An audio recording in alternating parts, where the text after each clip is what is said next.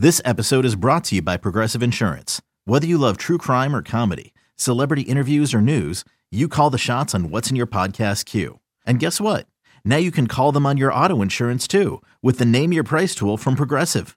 It works just the way it sounds. You tell Progressive how much you want to pay for car insurance, and they'll show you coverage options that fit your budget. Get your quote today at progressive.com to join the over 28 million drivers who trust Progressive. Progressive Casualty Insurance Company and Affiliates. Price and coverage match limited by state law. This episode is supported by FX's Clipped, the scandalous story of the 2014 Clippers owner's racist remarks captured on tape and heard around the world. The series charts the tape's impact on a dysfunctional basketball organization striving to win against their reputation as the most cursed team in the league starring Laurence Fishburne, Jacki Weaver, Cleopatra Coleman, and Ed O'Neill. FX's Clipped, streaming June 4th, only on Hulu. For all NBA, for all NBA Warriors, you are now tuned into Golden Spaces with Nat and Justin.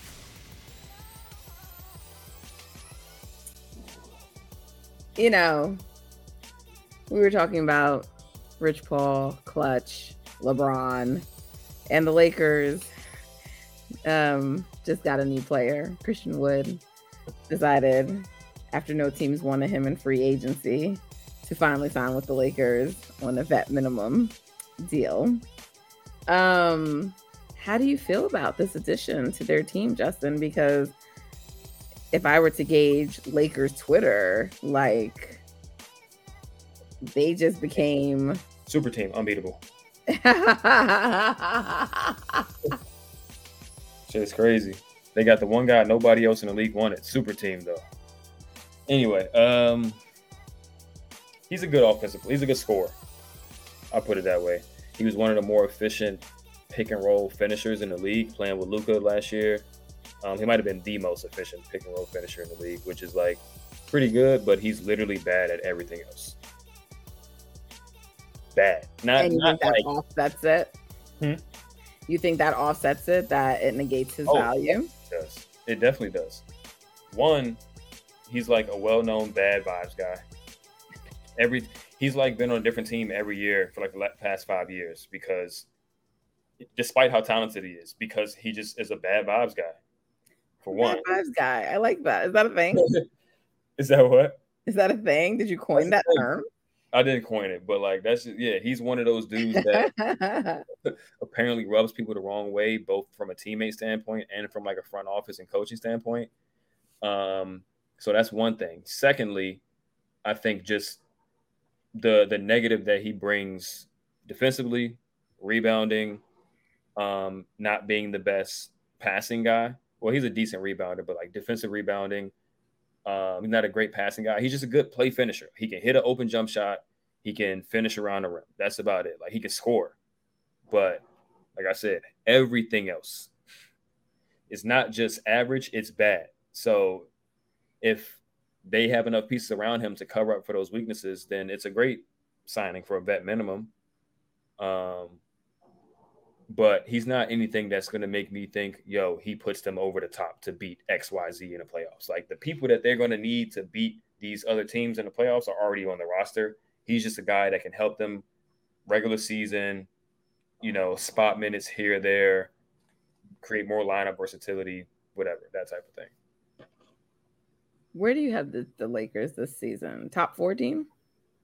Yeah, for sure. They're one of the best teams in the league, I would, I would think. I would put them.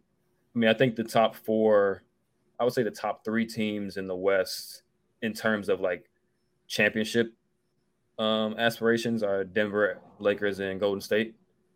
Phoenix, talent wise, is right up there, but I don't think they check all the boxes for a championship team. They're just like a team that was put together literally this summer. Like they have like 12 maybe new players or something like that. Um, defense is a question, all that good stuff, but they do have the talent. But as far as continuity, star power, depth, talent, experience, Denver, Lakers, and Golden State are the top teams for me.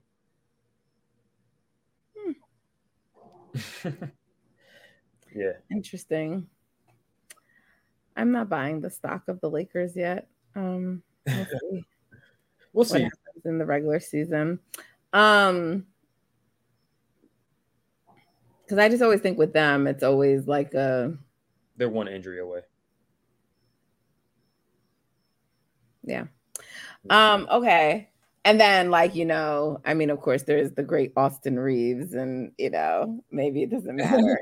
that they have him and he'll just carry if anybody's out. Thanks. Um okay. So they're USA basketball, they're over they're over in what country are they in? Um, are they in the Philippines? Philippines. I'm I'm don't quote me on that. All right. Well, they're away playing for the US. but and, and they're advanced they're they're about to play Germany next. They advanced to the semis, right? So it's Germany they face in the semis, I think. Um but mm. they lost to Lithuania and it was a whole big deal. Um which we don't really got to get into this, but it was the whole are they world champions, not world champions, blah, blah, blah. It was like a whole debate that raged after Noel, Noah Lyles' comments, right? Um, about them being referred to as world champions. He doesn't think that they should be. Um, so then when they lost to Lithuania, people were just like, oh, see, he was right. Then they bounced back and they they like really destroyed Italy and um, you know, whatever. So, but in the course over this, like they've won, but like it it seemed to be a consistent thing from everybody that like this was their best showing, like in terms of how they played the, the game versus Italy, how they played, how they looked, taking care of business. Just this is the best performance they put on. Excuse me, to this date in the FIBA Cup. So some criticisms have come out about your beloved coach Kerr um, Steve Kerr and maybe some of his lineups, the roles he's asking people to play. Um, you know, everyone's like, you're trying to run the stuff that you do in Golden State, but you don't have that person now. So, you know, I'm just curious if you have any thoughts um about the way I mean, I expect Team USA to still win, right? That's what they should do. I know Ant is having like a big time, great time out there. Mikal Bridges just had like a good game. I know Brandon Ingram is struggling, all those things.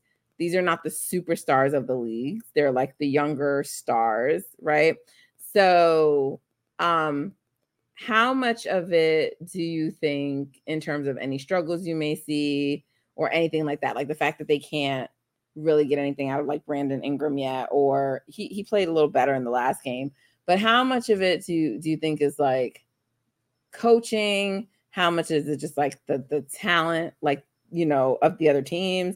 And then how much of it is it just like i don't know like i don't know how you put like the players are playing on different teams like that they would then they're not playing like with their regular teams they're playing with a bunch of new guys.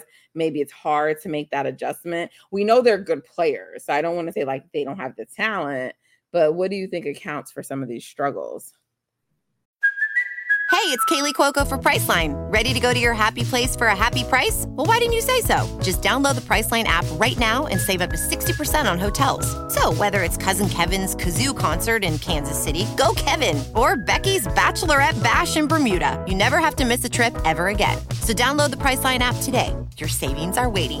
Go to your happy place for a happy price. Go to your happy price, Priceline. Um, I do think it's fit, play style, stuff like that. Like you'll see the bench will come in and they'll just like blow teams completely out of the water because the bench is kind of full of guys who move the ball quickly, make good decisions, move around without the ball and stuff like that. Whereas the starters, especially when they had Ingram in it, have a bunch of guys who kind of get tunnel vision visiony. Um, and that's just not going to work against a lot of these teams um, especially with the heightened physicality and, and the different rules and stuff like that. So it's kind of a mix of like know your personnel, get the right combinations right, and it's also a mix of hey, as a player, you should probably should keep your head up a little bit more, be quick on your defensive rotations, all that type of stuff. Because, like you said, they are a young team, right? I've seen. Why wasn't Anthony Edwards though starting from the beginning? Like, why did why did Kerr think he should come off the bench? I don't know. That I really have no answer for that at all. I mean, I don't think he ever really. I don't think he ever tried to bring him off the bench. I think he might have mentioned it to him, and then it was made very clear early that Ant was the most talented guy on this team, and it was like done from there. But was that your opinion when you saw the roster that Ant was the most talented? Yeah, for sure, for sure. Still think that. Um, he could just do things. Where's Haliburton? Because you know Haliburton's my guy. Where does Haliburton rank to you on this team? Um, in NBA terms, probably probably second. Probably second. I'm trying to think who else is on this team. Yeah. I'll probably I'll take him over Ingram at this point. I'll take him over Jaren. Take him over Brunson. Yeah. So yeah, it's probably Ant and Holly for sure. But Holly's like a Kirk type of player, right? Moves the ball quick, can shoot from from anywhere, right? And his impact numbers are like the best on the team that I think I saw today, as far as like plus minus stats, all that type of stuff. He's been the highest impact guy, and it, it makes sense. Makes sense. So I hmm. want to say our guy, Mr. Reaves, is like third or second. We're gonna say it's because he played with Holly. You know what I'm saying? He Holly carrying that man. No, I'm just kidding. So what's the real story with Reaves? Is he that good? Is he being overhyped? What I need to know. Both. He's good. He's very good. I think he's a player. He's one of those players that's like he can play with good talent. That's kind of rare. Like, you know, what I mean, some players you put him next to other guys, like we see Brandon Ingram if you take the ball out of his hands or if you put him in certain situations, he hasn't really developed the ability to play off of other guys as good as he possibly could. Reaves is a dude that he can really blend in, holding up, handling the ball, playing off the ball.